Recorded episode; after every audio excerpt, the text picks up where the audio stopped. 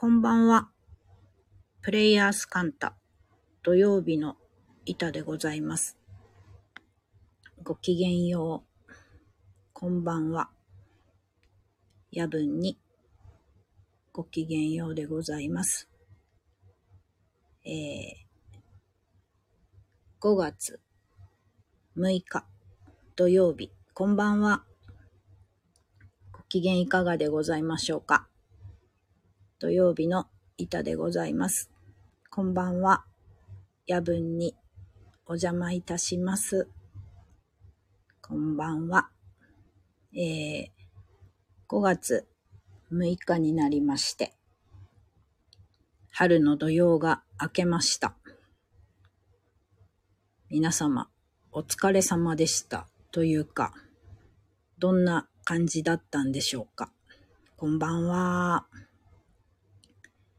えー、5月の本格的始まりですね。暦で言うと立夏になって、ちょっと、あの、地球の揺れがございますが、いい季節の始まりだなというふうに感じております。えーっと、どうでしたか？この春の土曜は。土曜って前にもお話ししましたが、ちょっと季節と季節の変わり目。今回で言うと春と夏の木がぐっちゃぐちゃに混ざって全体的にドヨーンってなるという日、期間という感じ。あ、いつになくあっという間。確かにそれはありましたよね。私もあっという間ながら、今回の土曜はもう結構、結構な土曜でございました。土曜らしい土曜を過ごしたというか、過ごすことになったというか、なんというか、まあそれは置いといてなんですけれども、えーっと、うん、立夏になって、どんな感じでこの5月を過ごそうかなっていう方も多いのかなとか思っておりますが、そう、あのーなんかこう、5月のムードを、まあ、ゴールデンウィークっていうこともあったのかなと思うんですけど、5月にあるものを楽しもうみたいな感じの方が多いのかなっていうところで、えーこの3日ぐらいでですね、ふんふんふん。あ、今日やっと動きが起きたんです。そうそうそう。えーっと、まあ、まさに土曜を過ごされ、ちゃんと土曜を過ごされたって感じですね。うつうつとした感覚が抜けましたって素晴らしいです。えーっと、春と夏の切り替わり、入り混じりのぐちゃぐちゃ、ごちゃごちゃ、どよーんとした感じ。まあ、それをどう過ごすかみたいなことはあるんですけれども、はい、そんな感じだったので、そういうちょっとうつうつみたいな感じがあっても当たり前みたいな、はい、っていう時期だったんですけど、それがもう、えーっと、今日、昨日で終わって、今日から立夏になって、夏ですよ、みたいな感じで、5月も本格的にスタートですよ、みたいな感じで、私の周りでは5月をさ、どう過ごそうか、5月にあるもの全部満喫するぜ、みたいな感じで、の人が多いのかなと思ったんですけど、えー母の日にクッキーを送りたいんだが、どこのがおすすめなのだね？っていうお問い合わせというか、えーお尋ねがこの3日ぐらいで3人、4人か、うん、ぐらい。なんかお菓子がいいな、つって。でも、えーっと、送るから、こう、生菓子じゃなくて、で、今、ちょっとあれですよね、クッキー缶？素敵な缶にいろんな種類のものが入ってるクッキーがちょっと人気だよね、みたいな話から、どっかおすすめのクッキーありますかって聞かれて、はい。私、食べるのってことも、美味しいものをこう、見極める。探し出す。そんなことも大好きなので、それを知っている方にはよくこう、お尋ねいただくんですけれども。で、なんか面白いなと思って、お菓子がいいなっていう人が結構揃って、クッキーとかかなみたいな風に言われたんで、ああ、そうか、クッキーかと思っていろいろ思い返してみたら、えー、っと、この春先、私は京都にちょっとずっとお邪魔していて、ここ何年ぐらいでしょうか ?6 年ぐらい仲良くさせてもらっている芸妓さんに、あの、素敵なカフェがあるのよっていう、本当に、えー、京都の祇園の街の中にあるカフェを紹介していただいて、万事カフェさんっていうカフェなんですけど、えっ、ー、と、一十百千万の万に、こんばんは。万、えー、一十百千万の万に、政治の字よろず収めるっていうめちゃくちゃいい名前のカフェ。で、その万字カフェさんのクッキー詰め合わせっていうのかな。今時の言い方がわかりません。なんだろう。アソート？クッキーアソートみたいなのがあって、えー、その芸妓さんが教えてくれたのは、もうとってもモンブランが美味しいカフェなのよ、つって。で、えー、私の仲良しの芸妓さんや舞妓さんたちは、お稽古の後とかにちょっと寄るって言ってたんですけれども、その万字カフェさんのクッキーをいただいたらですね、缶を開けたら本当にわーって、あの、声が出る、ね、あの、詰め合わせの和菓子でいう吹き寄せみたいな感じ。詰め合わせの見た目のね、嬉しさってありますよね。で、その万字カフェさんのクッキー缶も開けてみたらわーってなる。本当に優しい色合いと6種類ぐらいかな。お菓子が入って、クッキーが入っていて。それが、えっ、ー、と、今私のクッキーのおすすめの中ではトップ3に入るので、今日はそのお話もしようかなと思うんですが、その万字カフェさんのクッキーでですね、おすすめなのが、おすすめというか私がすごい好きになったのが、えー、大徳寺納豆が入っている、大徳寺納豆とオレンジのビスコッティ。洒落てますよね。ビスコッティって知ったのっていつですか？この10年以内じゃないかなって私は振り返って思うんですが、その大徳寺納豆とオレンジを組み合わせている感じとか、あと、チョコレートクッキーが、実山椒？山椒とチョコレートが、こう、組み合わさっているクッキーで。なんかね、その組み合わせにグッときたんですよね。まあ、山椒とチョコレートは、ね、ちょっといろんなとこで見たりするかなっていう。あの、和の食材と、を使ったチョコレートっていうのでは見たりするかなっていう感じだったんですが、クッキーとしていただいたのはそこのが初めてで、もう、なんて言うんでしょう。いい香りのチョコレートトを、こう、咀嚼している中に、ふわって山椒の辛いっていう感じより、なんつんでしょうかね。さ、さっていう、その香りが立つチョコレートのクッキー、山椒とチョコレートのクッキーと、大徳寺納豆とオレンジのビスコッティがとっても美味しくて、はい。で見た目的には、食べたくなる。ぜひちょっと、あの、インスタグラムとかも、マンジカフェさんあると思うんで、ちょっと見ていただけたら嬉しいなと思うんですけど。うん。見た目も、あのちょうど、もう終わっちゃったのか。ちょうど、ね、今時期というか、ついこの間までだったら、都踊りの時期だったので、提灯が出て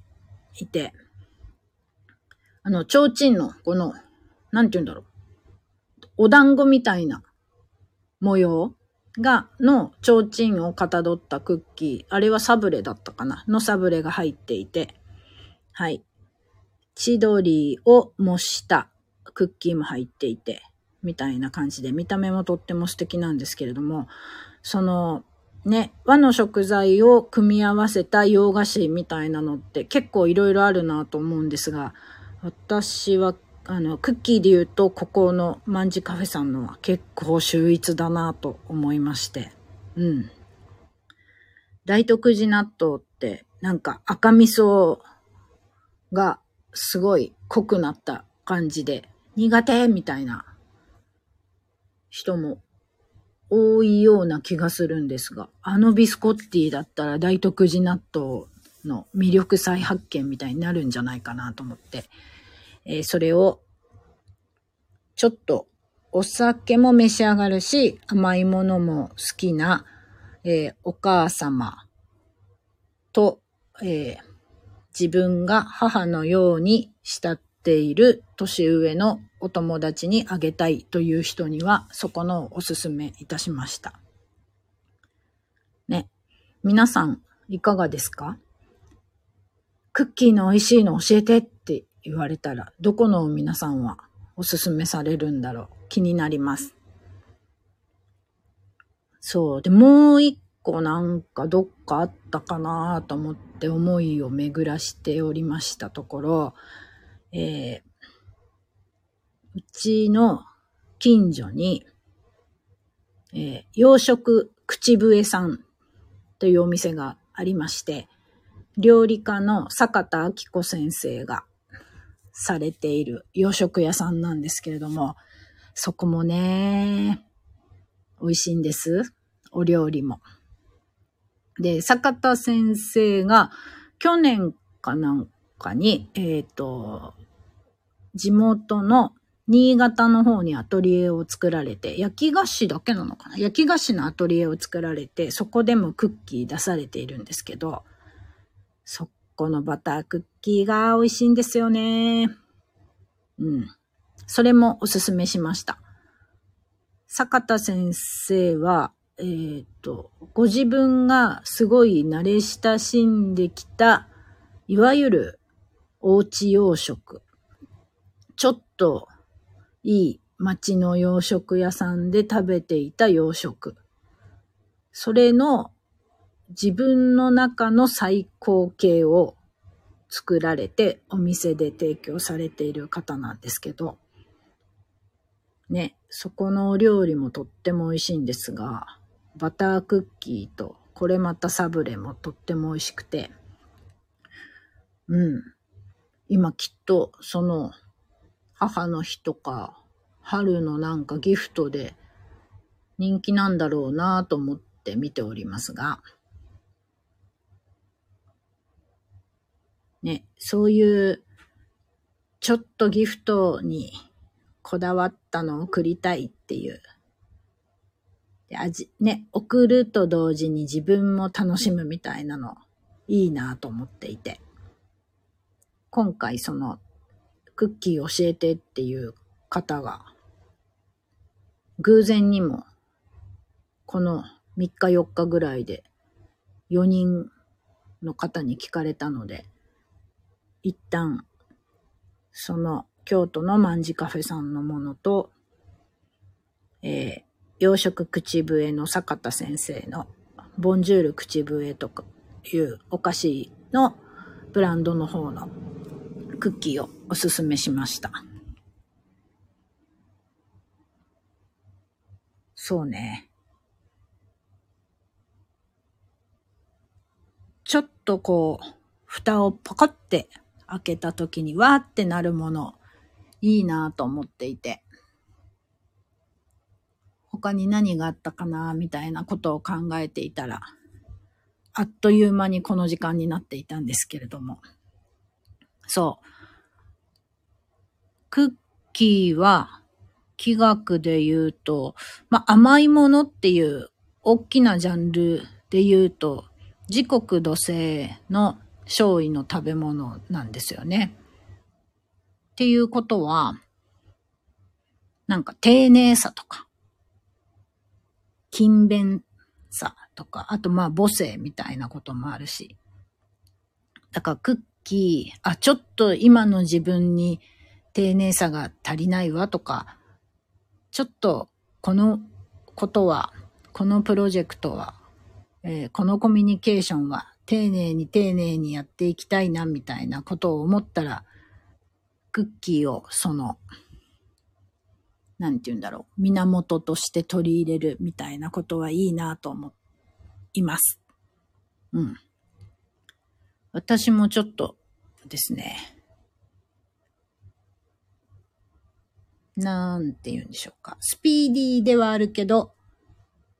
丁寧さはよりちょっと磨きをかけたいなと今思ったので、明日、美味しいクッキーを探して、ま、えー、京都のね、万事カフェさんのは、そう、クッキーで丁寧さを。そうなんです。なんか根気の良さとか、そういう感じ。自国土星の、えー、勝意でいう根気良さとか、丁寧さとか、コツコツ積み上げていくとか、勤勉努力できるとかいうこともそうか。あとはその、母性というキーワードなんで、まあそこから連想するもので自分が何か取り入れたいみたいなことはあると、私はちょっとな、なんて言うんでしょう。えー、っと、起爆剤って言うと大きすぎるけど、そんな感じで自国土星のものをちょっとお食事とかでいただいて、そのモードにスイッチを入れるみたいなこともあります。そう。そんな感じでございます。ね。今日はもうクッキーの話で終わりますけれども。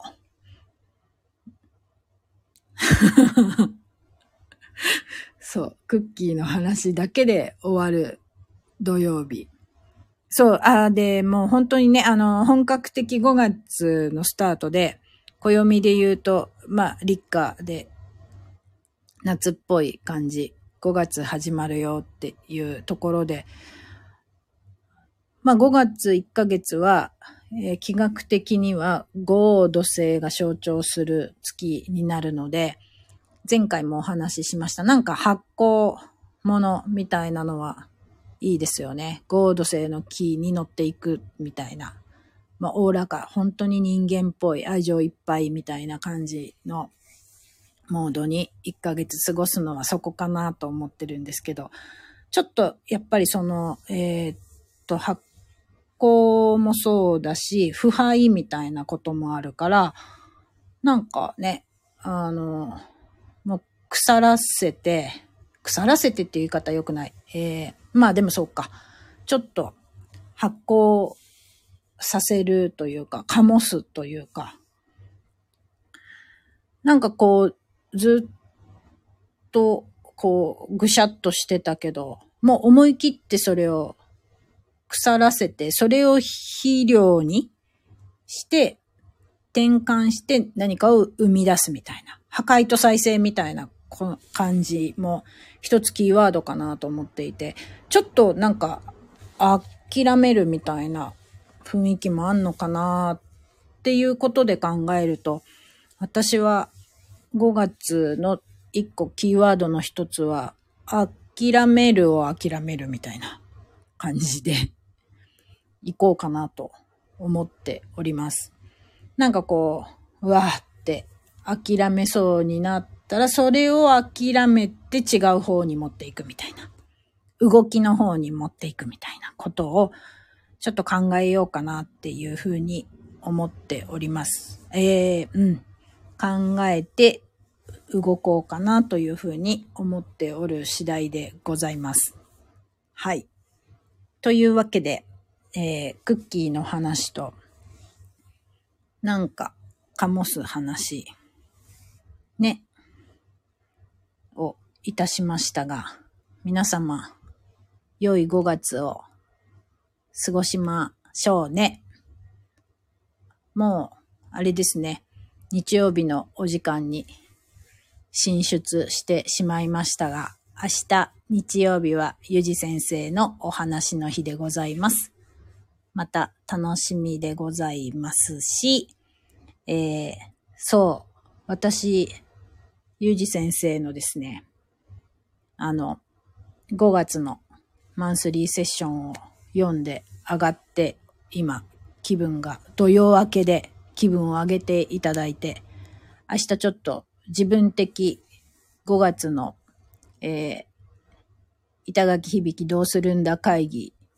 一人でやろうという感じで思っております。そんなわけで、明日のゆじ先生のお話もさらに楽しみです。というとこで終わります。皆様、えー遅い時間にありがとうございました。明日、良い日曜日を、そして良い5月をお過ごしください。ありがとうございました。ごきげんよう。